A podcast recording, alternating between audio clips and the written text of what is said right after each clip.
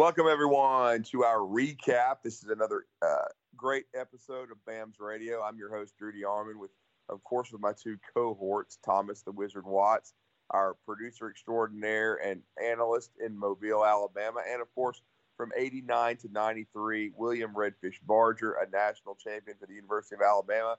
And we are here this Sunday evening to recap Alabama's domination of the Miami Hurricanes 44 to 13. It was uh, more of the same from 1993, even though it was a little bit different now. The passing game and Bryce Young lead the way for Alabama as they dominate the Miami Hurricanes. You know, they build a 27 to nothing lead in this game uh, and cruise to a 44 to 13 win in Atlanta in Mercedes-Benz Stadium. It was about what I kind of figured it would be because I, I was of the opinion that Miami was a little bit overrated uh, was being overhyped, and they did not want any of this smoke. They tried to say they did on their social media, but it did not go well. And Bubba Bolden, who had been a little chirpy, he didn't last a full half with a targeting call. Now, the quotes attributed to D'Eriq King, I don't think were legit. I think that was a parody Twitter account, so everybody was jumping all over D'Eriq. I don't think he guaranteed any kind of win. I think, you know, I don't think he was 100% healthy. I I uh, give the young man credit for going out there and playing, but he was under pressure from an unbelievable Alabama defense that uh, played exceptionally well in their first chapter. Only the only negative in this game was losing Chris Allen. Looks like for the season with a significant uh, foot injury. I'm hearing a broken foot. Hate that he's missed a year before with an ACL.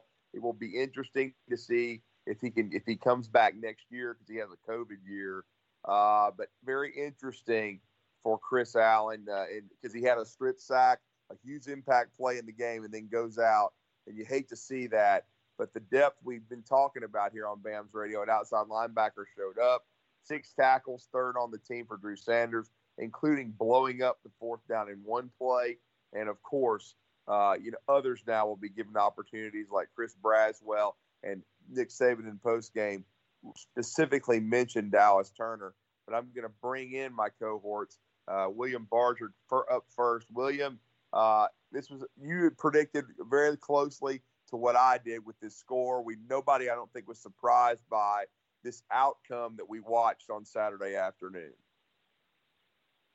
No, and and uh, you know I go ahead and throw out my players of the game, and there's you know one on each side of the ball that you know, I think is a no-brainer. And then I'm sure people have differing opinions for the second tier guys, but you know, obviously Bryce Young and um, Will Anderson were the top two guys on offense and defense. But on that next tier down on offense, I thought uh, Jameson Williamson deserved a game ball, as did Cameron Latu. I don't think anybody was expecting him to factor in the way that he did with a healthy or, or I shouldn't say healthy, but uh, out of the doghouse, Jahleel Billingsley or not.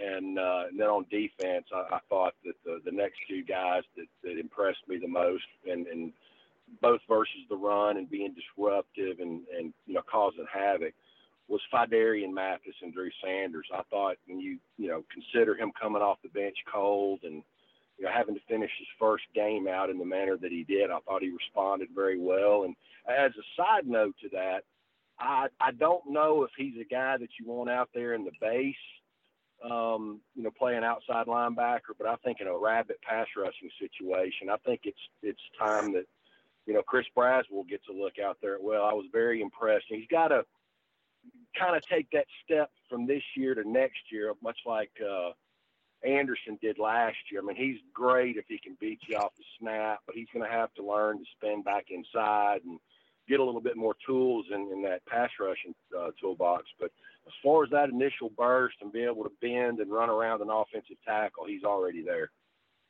Yeah, no doubt about it. Uh, I'm anxious to see him as well. William, that loss is significant. We know how well Allen played last year, and he was, uh, of course, coming off of a, a knee injury uh, earlier in his career. Uh, now he'll likely, uh, as we said, be lost for the season.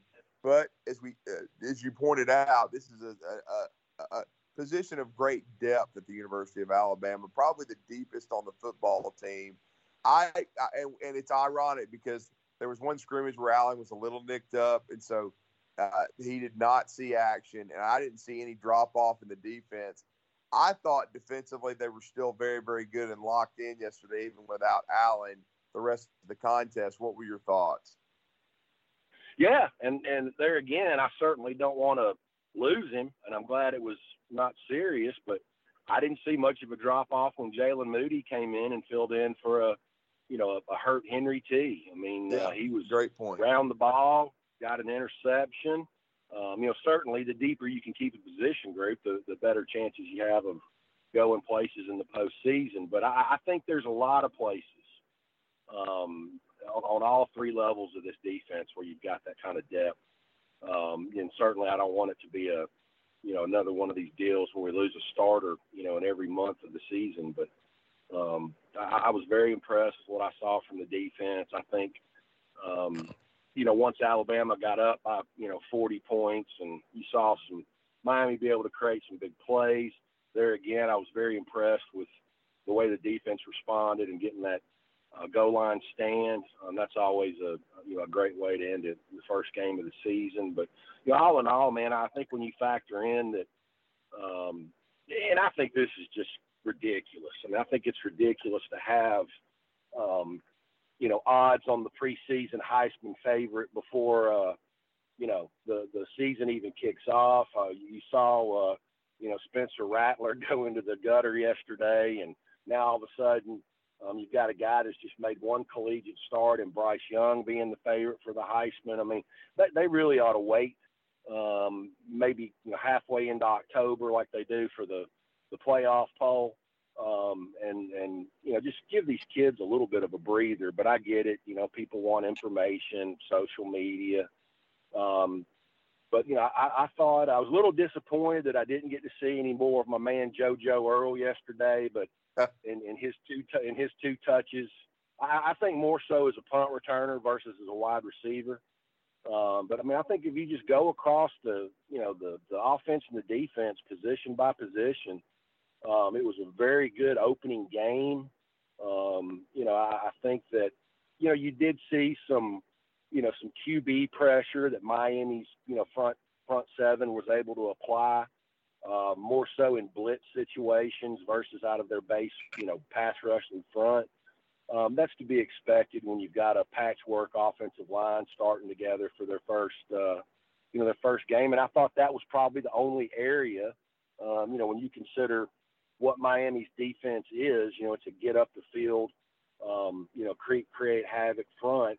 Uh, I think that was the one area where I thought, you know, they might be able to you know, cause a few problems because they've got some good edge guys. But but all in all, um, you know, when you factor in everything, I thought it was a you know, probably one of the cleaner, um, you know, opening game performances I've seen out of a Nick Saban coach team. Yeah, and I thought Henry To'oTo'o looked like he'd been at Alabama for two years, William. I mean, it was pretty surreal to watch him play in the middle. I love the way he communicates because he's he, and I know you played with a guy like John Sullins and people like that who are really good mics, but I thought that he really looked like he had command of the defense. He was lining people up. He was sideline to sideline. I mean, the slight elbow injury, which allowed Moody to play. Again, we saw no drop off. Moody got an INT, but I thought that it was a hustle play. He was trying to get a guy out out of bounds. Didn't want those. Didn't want them to score. He was in the middle of the fourth down play as well. I just feel like he he looks like he fits into this defense. Seven tackles, second to Will Anderson. A really good debut for To'oTo'o. Yeah, and I think the first two things that you mentioned, you know, as far as you know, being a leader, being a communicator, getting everybody lined up right, that that was kind of already a given in my book. Um, what what I was pleased to see was the latter part of what you brought up, the sideline to sideline action, um, you know, the aggression, um, what it's allowed, you know, and freed up Christian Harris to do. you know, he mm, yes. was flowing flowing a lot better than we saw we've seen him do in the past and, and, and making plays. Um, you know, the there was a lot of rotation there on along the defensive line. Um, in fact, I almost had to grab my uh, uh, program to see who in the hell number 94 was. I couldn't believe how slim down and streamlined DJ Dale's gotten. Um, so it's just a lot of positives. I mean, like you said, the the injury to Allen, um, you know, is unfortunate, and you hate it for the kid. Um, I, will be interested to see what he decides to do um, as far as his future, as far as you know, coming back. And I don't know if he'd want to go in the same draft as his teammate on the other side of the line of scrimmage, or the other end of the the line of scrimmage from him. You you see the you know the hype that they were giving Will Anderson last night. I mean, he's going to be a top five draft pick, might even have a chance to be number one overall.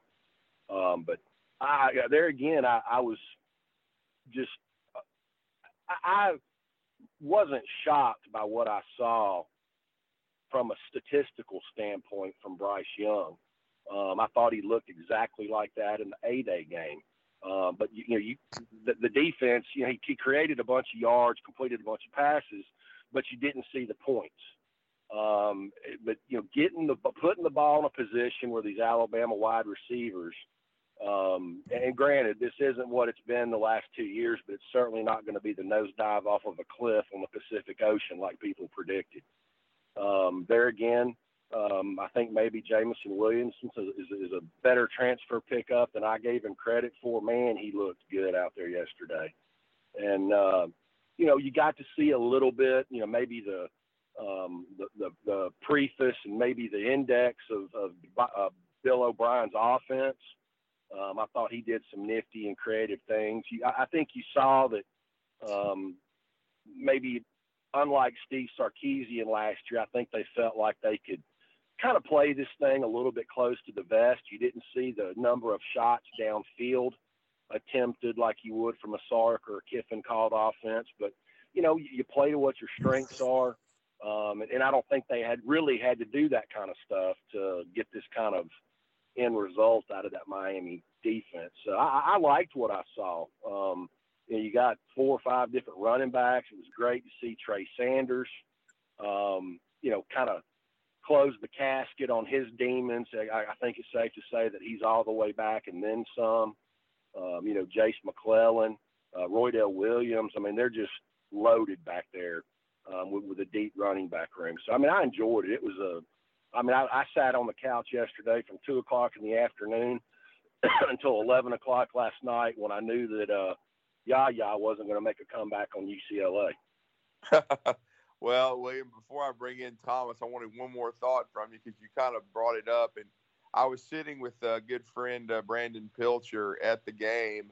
Uh, in uh, you know, I was not in the press box. I was a fan this time, uh, I know Thomas was there as well, had had an outstanding seat in the dome, but he, he made this comment early in the game, and really it was like that the rest of the football game. And uh, he seemed to be in the middle of just all the chaos defensively. And when there is chaos, that's a good thing. And we talked about how he was the most improved player on the team last year. But Phidarian Mathis looked even better in game one uh, Brandon made the point that he didn't think that Miami could block him with two guys. He was completely dominant up front yesterday. No, absolutely, and and I think you saw um, there in the in the month of you know I, I would say from probably the Iron Bowl through the national championship game. I thought the way he flashed consistently in the latter part of last season um, kind of almost mimics the way that Christian Barmore did uh, there towards the end of 2019.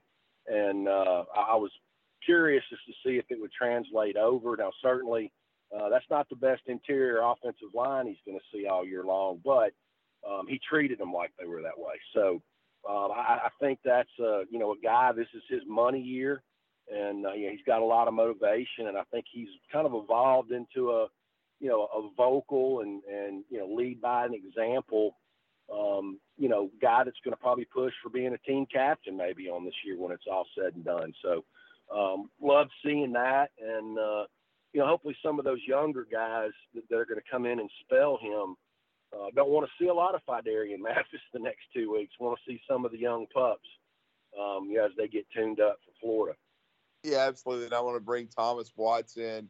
Uh, you know, Thomas, your thoughts, uh, you know, on what you saw. I know you have been critical of Pete Golding, as have I, but that defense looked really locked in.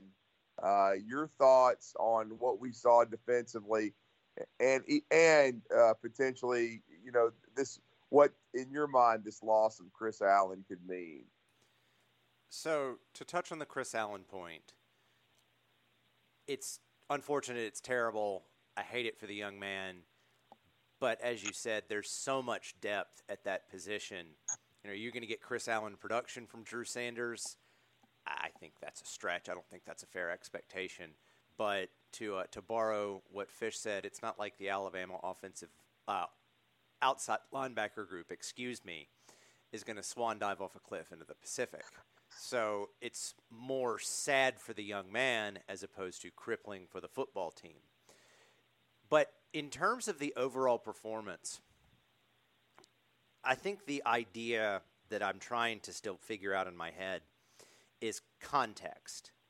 So you look at every game that we had through the first week, and you can include the UCLA LSU game because even even though UCLA has played two games, and you keep looking for uh, for me, I look for context. I think in a vacuum, Alabama's win over Miami was the most impressive win given how it went.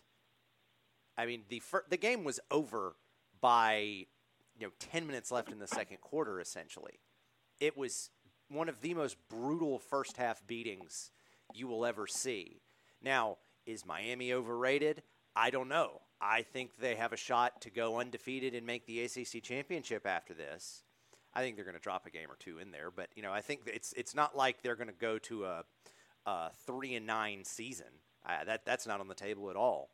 So, I think the context of how good Alabama is versus how bad Miami is is an incomplete storyline, and I think you can apply that to other games that we saw as well this weekend. Now, having said all of that, you start nitpicking this Alabama Crimson Tide performance. And again, to me, you have about 20 to 25 minutes of high intensity game time to pull stuff from. And in that 20 to 25 minutes, Alabama was unbelievable.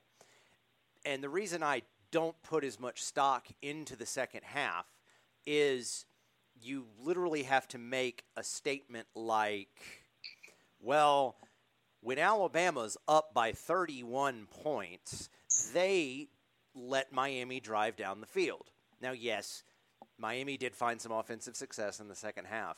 But if the absolute worst thing you have to say about this Crimson Tide performance has to begin with when they were 31 points up, that's about all you can ask for.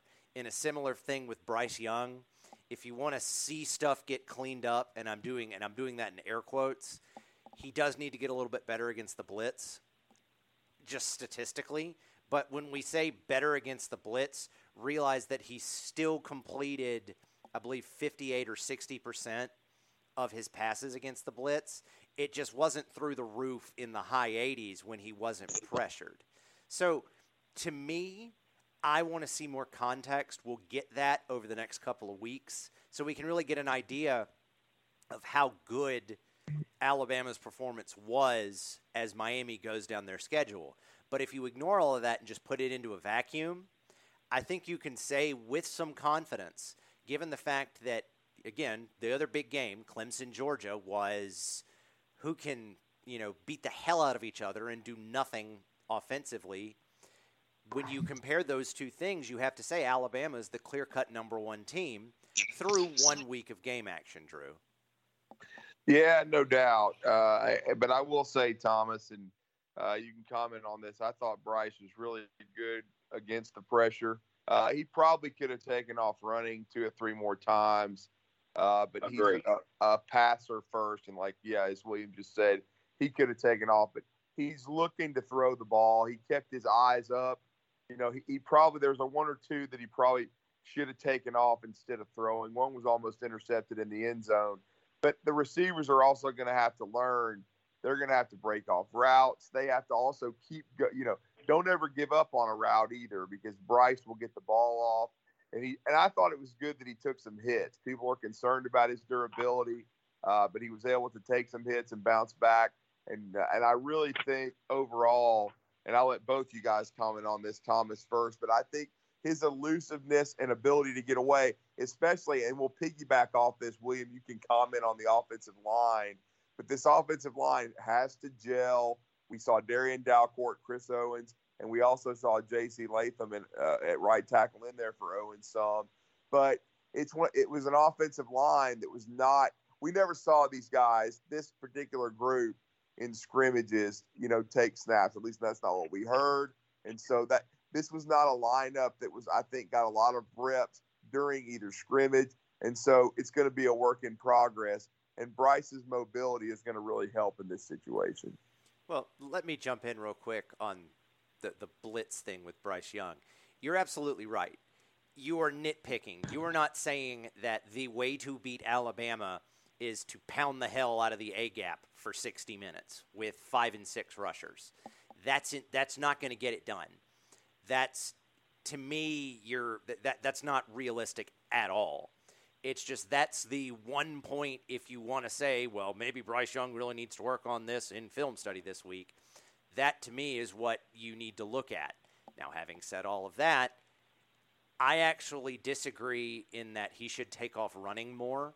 I do think he the the timer in his head needs to needs a little bit of work, but part of Bryce Young's game is make the defense commit to him. So he breaks contain and rushes to runs to one side of the field. You know, pick your side. I don't care. And what he did, particularly on that first touchdown pass, go back and watch it.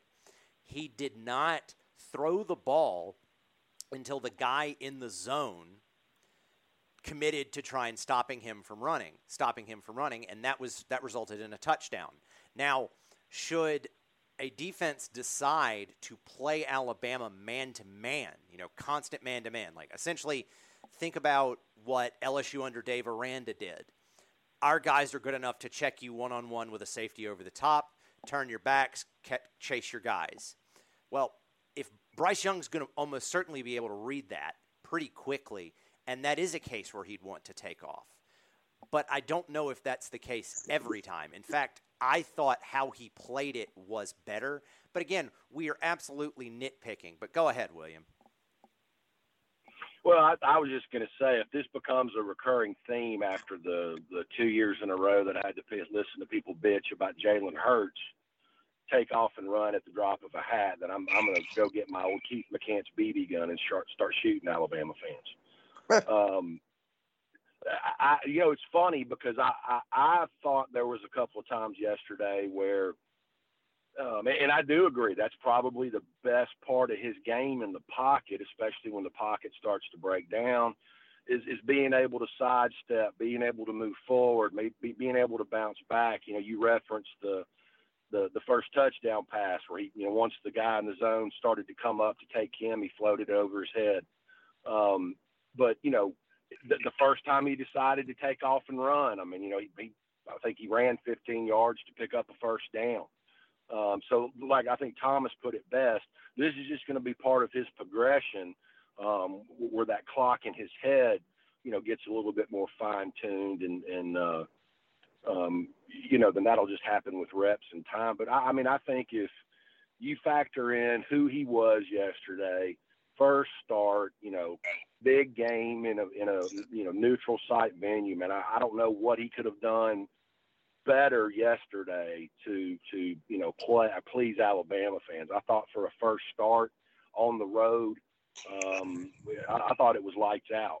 And uh, you know, as far as the offensive line's concerned, uh, the only issues that I really saw took place from the center to the right tackle. I don't ever remember, you know, throwing my freaking plastic cup at Cohen or Neal.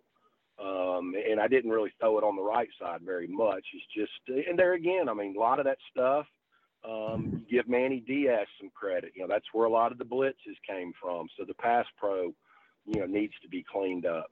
Um, but but all in all, for a season opener in, in every in all three phases of the game, man, I mean, Reichard didn't miss uh, didn't miss a field goal or an extra point. You know, the punter was decent. Um, you know, uh, I'd love to have seen JoJo Earle uh, return some of those punts, but uh, I was very pleased with everything that I saw. Yeah, I mean, there was no doubt. I thought they played very well, and I was a little bit surprised we didn't see JoJo at punt returner, but I think that could happen later. Slade was, you know, solid, but he didn't make any big plays. And I agree with you, William. I think JoJo's role offensively, I want to see more of him. I think he's going to have more reps. We really saw the top six receivers that we said we were going to see mostly. Didn't see any really of Thaiu Jones Bell. We did see a catch from Agiye Hall in number 84. There were some people getting con- confused. They'd forgotten. He's not 17. He's 84. He caught one from Paul Tyson uh, to move the sticks. But, uh, you know, I-, I thought overall, when you look at the six guys, Jameson Williams, great impact, four for 126, the 94 yard touchdown. As Williams said, he looked unbelievable in the offense.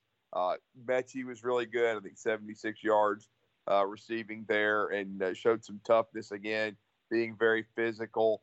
Uh, and then we saw Javon Baker catch a couple. Holden had a drop, but he bounced back a little bit. And then we, like we said, Slade and JoJo did their job. So we'll see that continue to develop over time. Latu is really de- is developing into an outstanding tight end. Want to see more of Billingsley, but he's going. To That's up to him. He's got to continue to to dig his way out. But they've got a lot of weapons in this offense. We saw all four running backs, and I thought we would get time. I hated to see Roydell fumble.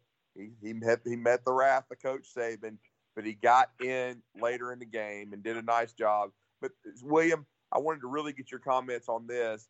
What a remarkable recovery. Trey Sanders looked unbelievable. I'm going to be anxious to see him have a bigger role going forward. Yeah, I mean, you know, anytime you, you know, I would equate this to, you know, the NFL quarterback Alex Smith. Um, you know, most people thought he was probably, you know, never going to play again, and if he did, he would never be the same. And uh, you know, unbelievable job by the Alabama strength and conditioning staff and the and the training staff, the team doctors. Um, you know, to get that young man back to where he is, and you know, carving himself out a role on this 2021 team. Um, and, and you know, technically though, Drew, I mean, it's kind of hard to get upset with Roydell. Yes, he did put the ball on the ground, but he recovered it in the, in the yeah, you know the same true, play. Yeah. So, uh, I mean, it took the it took the damn replay booth to tell the, the on the field officials that I didn't. From my viewpoint on the television, it wasn't it wasn't ever in question. But um, you know, another guy, uh, you know, Anthony Jennings, you know, uh, three or four years ago, you know, there was talk they were going to have to amputate his leg.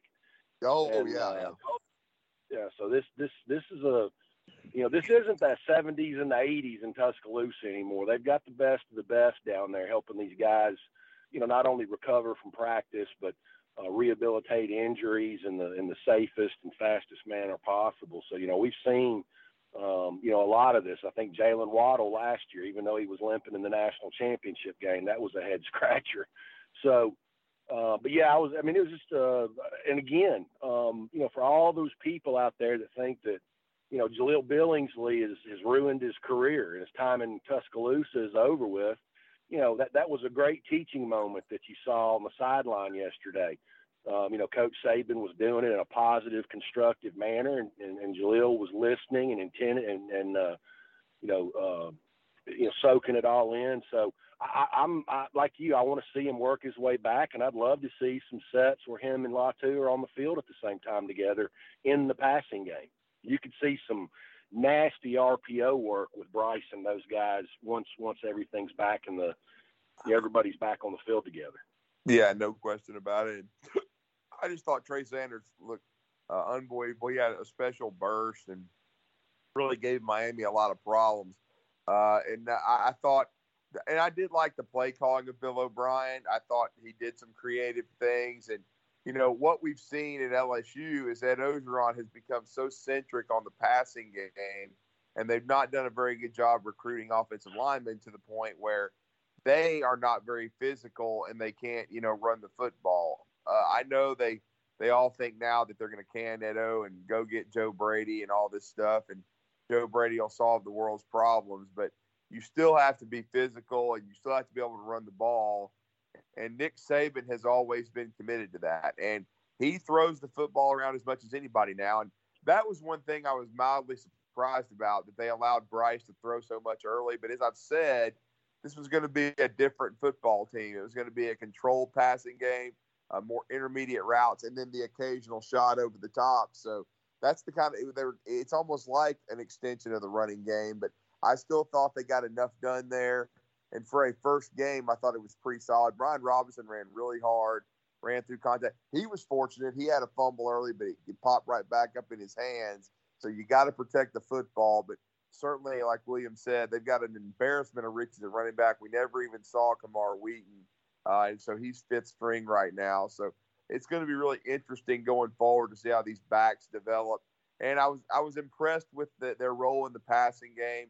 Once again, we saw Jase McClellan involved quite a bit as a receiver, and he played a lot down the stretch yesterday. So I thought overall, uh, William, that it was a, an outstanding offensive performance. They hit on just about every area, and it, it, they put a lot on film that a, a team like Florida is going to have to deal with because, and of course, they didn't show everything. They never do. Uh, but I thought when you when you talk about the vertical part with Jameson Williams and then attacking with the tight end, attacking with the running backs. Certainly, they're going to have to continue to brush up on the protections uh, to help Bryce Young. But I thought overall, I didn't see many weaknesses offensively, William. Well, I want to jump back onto the LSU situation for a minute because, you know, it, it, I've got several LSU friends and a couple former players, and, and they all seem to – want to go down the same yellow brick road. And, and it all points back to Joe Brady. Look, the 2019 LSU team was the equivalent of the 2010 Auburn team. Right. You take right, Cam right. Newton off of that team and you take Joe Burrow off of that 19 LSU team, and that's a three or a four loss team. The defense wasn't very good. Offensive line, you've already touched on it. You're seeing the product on the field right now of only signing two or three offensive linemen – in a three and four year span in a recruiting class. There's a reason Nick Saban takes four or five every year. Um, and, and, here again, um, I've, I've, been screaming for the rooftops about this guy. They need to do the same thing to Tommy Moffitt that Nick Saban did to Scott Cochran. Those type of philosophies in a strength and conditioning program are antiquated and over with. This isn't 2012. Um, I think we're going to find that out if Kirby Smart doesn't take the the the reins off of Todd Monken, and I don't know if JT Daniels is dynamic enough to pull it off or not, even if they do decide to open it up. But you know that's that's been a Kirby's Achilles heel.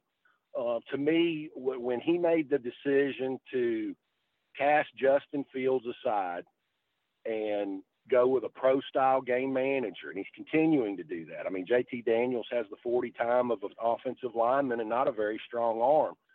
And when you factor that in with at least availability right now of wide receivers that can, you know, create space and, you know, be game changers. I mean, I, it's going to be interesting to see, um, you know, what that. Uh, granted, they won the game. They've got a fantastic defense, um, but they won that game because uh, Clemson's got the worst offensive line they've had since Dabo started making the playoffs. So it was an interesting day. Um, you say there again, uh, everybody overrated Oklahoma. Uh, you know, you almost get beat by Tulane in the season opener at home.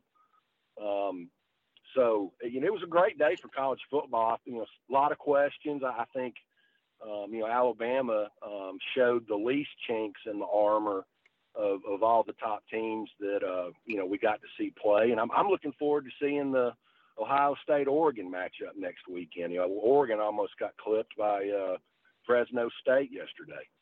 Um, so it's we just got to continue to turn the page from one week to the next and see how these teams improve from you know week one to week two and so on throughout the course of the season.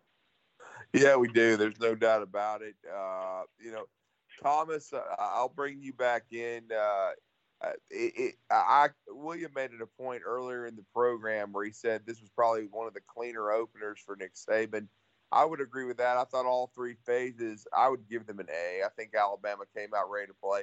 Uh, you you've briefly you've brought up some concerns. What are your concerns after uh, watching this game in person in the Mercedes Benz uh, Dome uh, and watching Alabama debut against the Canes? So my big concern's already been talked about, honestly, Drew, and it's the offensive line.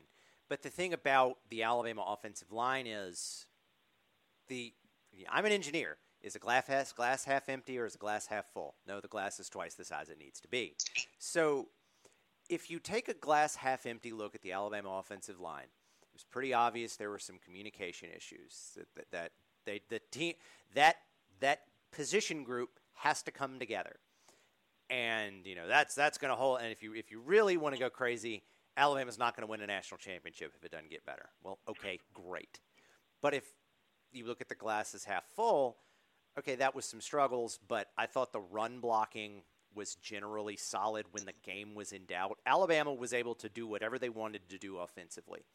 The only time Alabama got stopped before they were up four touchdowns was a drop by Traeshon Holden.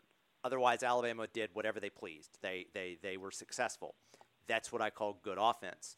The defense, what's crazy to me is, again, I only really care about the first half. Uh, I think you could kind of ding Pete Golding for air quotes not adjusting to Miami because Miami did start pounding quick slants and stuff because they realized that the off, their offensive line had nothing for Alabama's pass rush, even when they only brought either four or five. And I think Will Anderson, one of his his one sack was on a three man rush where he just blasted a double team like it wasn't even there.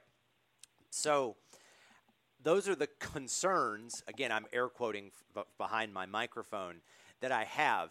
But the thing about the offensive line, and I'm gonna I'm gonna cite everyone's well, I'm gonna use Williams' favorite example.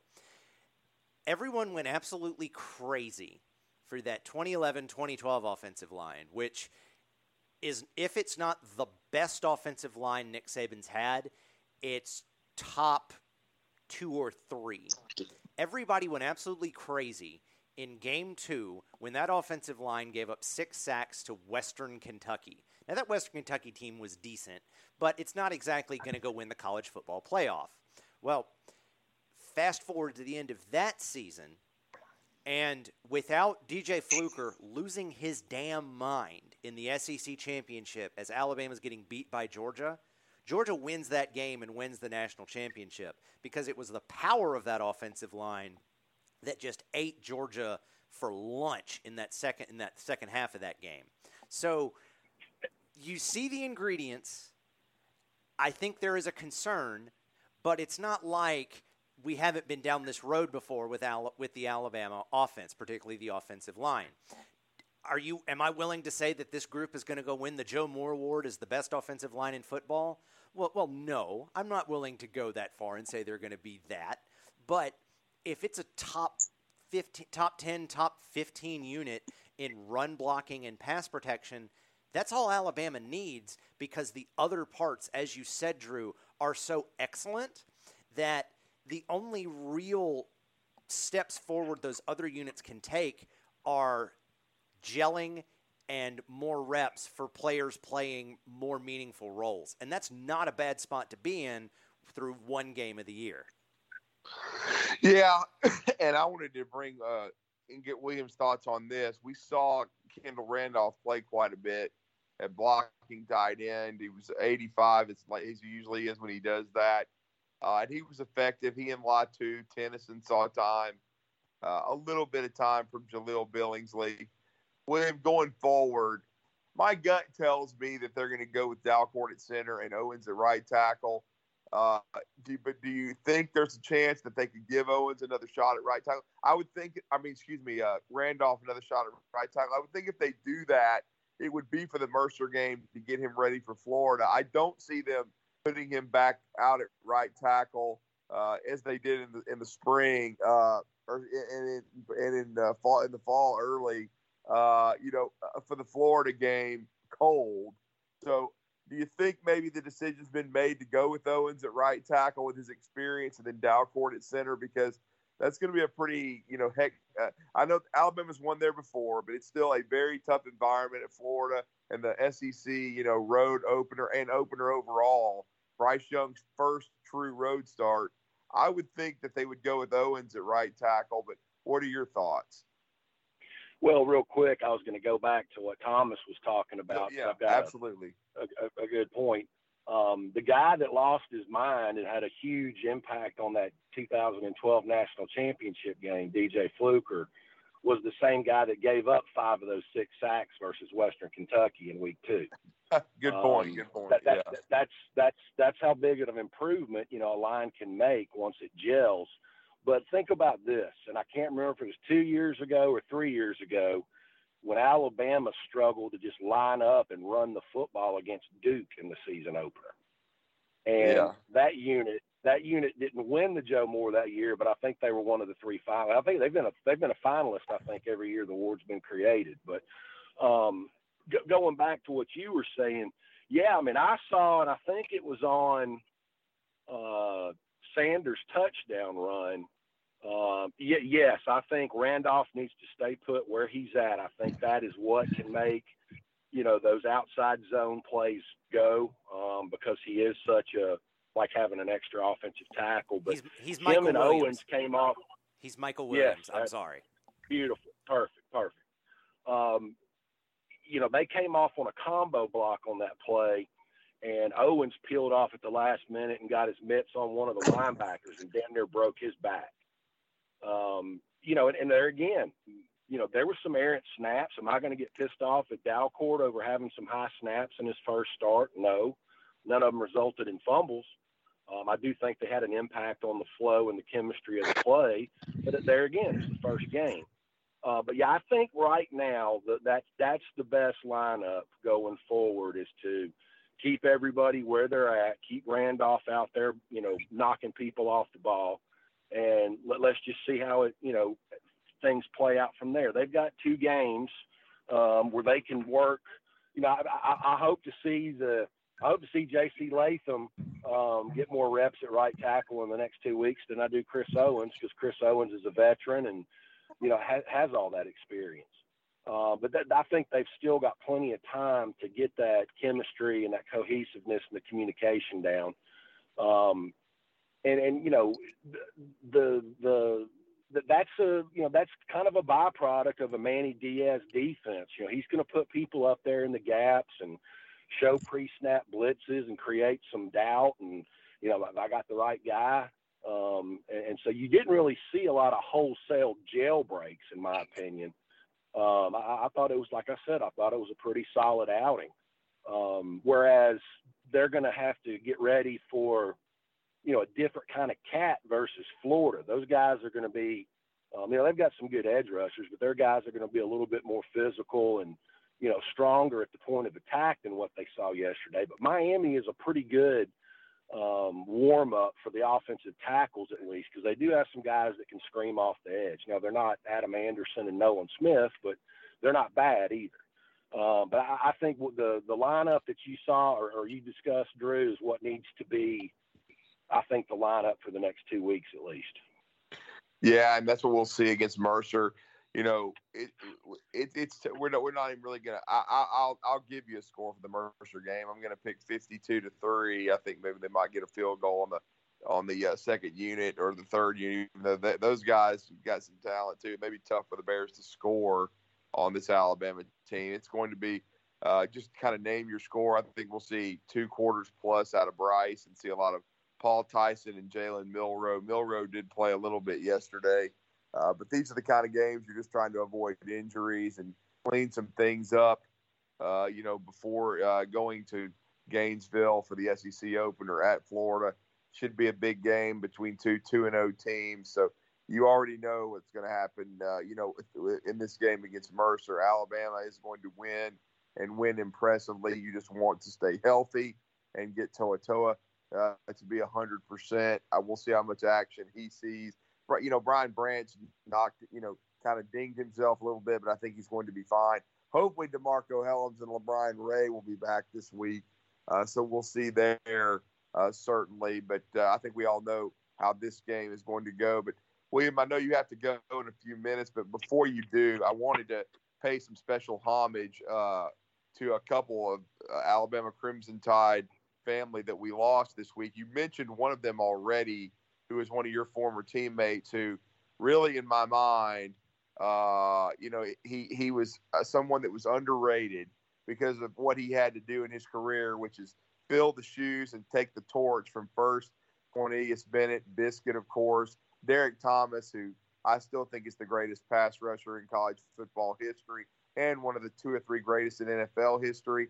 And then he came along and became an All American in his own right.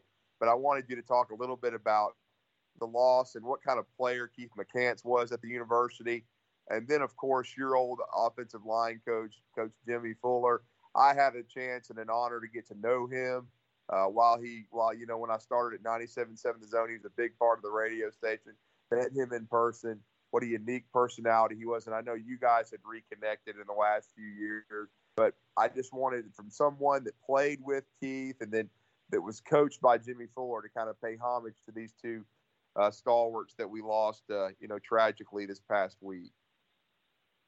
Yeah, well, I mean, I, I think probably, and, and thank God, you know, he, he ended up, uh, you know, getting rewarded by, by going so high in the draft. But, you know, I, I think, you know, Keith was probably hindered by playing for at least his last two seasons. Uh, not one of the better defensive coordinators that have ever worked in Tuscaloosa. Um, you know, I, I felt like he was a guy that should have always been out on the edge. He, he wasn't, despite his size, you know, he wasn't a very physical guy against the run when they would line him up at inside linebacker. Um, you know, I thought John Sullins should have stayed in for that, or, or you know, Vantrease Davis, depending on the season, um, and just left Keith on the outside because that's where he did his best work. He, he, he was great. Um, it's, it's weird to talk about somebody that was that physically imposing and, and say that he was probably a better player in space, you know, versus playing inside the box, you know, between the tackles. Um, but, you know, man, it's just a great guy. I mean, I, I think, you know, he's one of many that, you know, went on to the next level, had some unfortunate injuries that, you know, led to, you know, some opioid problems that led to some other problems once he got through with football. And, uh, you know, but a great teammate, a great guy, somebody that I feel blessed to have, uh, you know, gotten to know um, and spend a lot of time with off the field. Um, and uh, you know, he's he's a guy that, um, you know, despite his demons, he was a good person, and I think he'll be, uh, you know, the world's not a better place because he's gone. That's for sure. Yeah, no doubt. Uh, and then, and of course, Coach Fuller. Uh, I know he meant a lot to you. Meant a lot to all his players. I, he had a very good relationship with Wes Neighbors. They were very, very tight, very close. I know, unfortunately, Coach's health had taken a dive in the last several months. Uh, he he had he had Alzheimer's, but then he also uh, developed and ultimately COVID uh, shortened the life of Jimmy Fuller. But he was a guy that had a great career for Coach Bryant as a player, and then as a coach, he was at Alabama under three different coaching staffs. I think he was the interim head coach three times had a lot of success as the head coach at Jacksonville State, and ended his you know career in athletics as their athletic director. I think from 2003 to 2008. But Jimmy Fuller, quite a character, William. Yeah, and I, you know, I was fortunate that he was my area recruiter um, in high school. So I mean, I got to know him, you know, kind of as a, a non-player um, before I even got to Alabama. And uh, you know, he was a guy that if you were having a problem um, on the field or off the field, he'd shut the door in his office and he would, you know, do whatever he could to try and help you get through that. Um, you know, I think the best thing that I can, you know, say about Coach is, um, you know, he was a player's coach. Um, you know, but the the number one thing, and I can say this about all the former um, Coach Bryant players that turned into coaches um, or, or, coaches that, that I had the opportunity to work with. And, and every day it started with one thing, and that was toughness, um, both mentally and physically. And, you know, he would push you, um, you know, and, and, you know, coached you up as, as hard as you possibly could be coached. But, but I think the thing that, you know, really made him unique is, you know, back in that era of, of you know, SEC football, it was still a brutal game. Um, you're talking about 35 spring practices, 30 of them in pads. You know, we were in full pads for two straight weeks, twice a day, um, you know, until school started. And, uh, you know, it was, it was a rough grind, but, um, you know, really have enjoyed, you know, having a chance to, you know, I never realized this as a 18 to 22 year old, but as an adult, um, you know, I think the, the, the best thing about being able to reconnect with him and, you know, talk man to man versus you know 18 year old to an to an adult was uh, you know I kind of realized that we kind of had the same personality and, and similar similar character traits and you know we were able to reconnect as as friends and uh, long distance telephone buddies, and you know he was always always asked about my parents, and uh, he always put a nice personal touch on things, and uh, you know it's it's uh, it was it was it was tough over the last six months because um, you know the, the cognitive issues really started to go down quickly, and um, you know you you would you, you would hear him on the phone kind of catch himself saying something um, that wasn't accurate or correct, and you could tell that he was struggling to, um, you know, maybe trying to overcome that and correct it. And you know, you just be like, you know, hey, coach, it's it's okay, I get it. And uh, so, you know, I think the last time I talked to him was,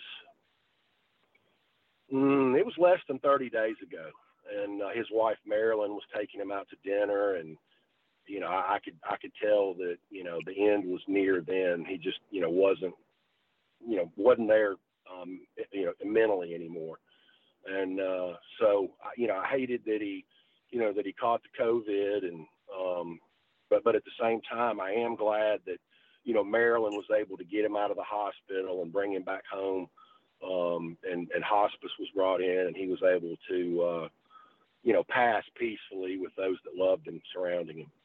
Uh, great words from William Barger. Uh, someone uh, that played for Jimmy Fuller and knew him very, very well. We wanted to pay homage to Coach, and we know he's watching over us now. And I had him on my show, and Kenny Stabler, his roommate, passed away, and he had a lot of he, you know, he was very torn over that as well. But uh, he had so many great stories to tell, and Jimmy Fuller was. Uh, you know, just a, a, very unique guy and the, the one and only. And he did a lot for the University of Alabama. And Jacksonville State and for football in the state of Alabama. And we wanted to pay respect to him today uh, on BAMS radio. But we're about to wrap it up here. Alabama will head uh, to the home opener against the Mercer Bears this coming Saturday inside Bryant Denny Stadium. Again, we expect uh, another big win for Alabama. We'll review it on Sunday. Get a chance to see a lot of hopefully a lot of young players continue to develop and get playing time, such as the Dallas Turners, who Nick Saban mentioned yesterday about now getting an opportunity with Chris Allen injured. Also, you heard William talk about Chris Braswell. There's even a veteran like King Mwikuta. going to be interested to see some of the combinations that we uh, uh, get a chance to witness on whether you're inside Bryant Denny Stadium or whether you're watching on television. But looking forward to that game with the Mercer Bears in Alabama. And we're looking forward to the Crimson Tide continuing this season. It was a uh, an opener that I think opened a lot of eyes, literally and figuratively, uh, if you're an Alabama fan. Uh, and I think everybody's excited about the start to the season. You know, you hate the injuries, but it's football, and that's what happens. Uh, but again, the University of Alabama will be uh, a three o'clock kickoff on the SEC network, and we will review Alabama and Mercer as Alabama looks to stay number one in the country uh, and go to two and zero oh and 1 and 0 inside Bryant Denny Stadium this next coming Saturday. But we will be back next week to review that and the other goings on in college football as we as you know the SEC had a good opening weekend except for really the uh, LSU Tigers. That's going to be interesting to watch going forward and Vanderbilt, but Vanderbilt's a lost cause anyway. But certainly we uh, look forward to reviewing more Alabama football with you. Uh, you know, next week for William Redfish Barger, for Thomas Watts, I'm your host, Drew DeArmond. Good night, everybody, and roll tide.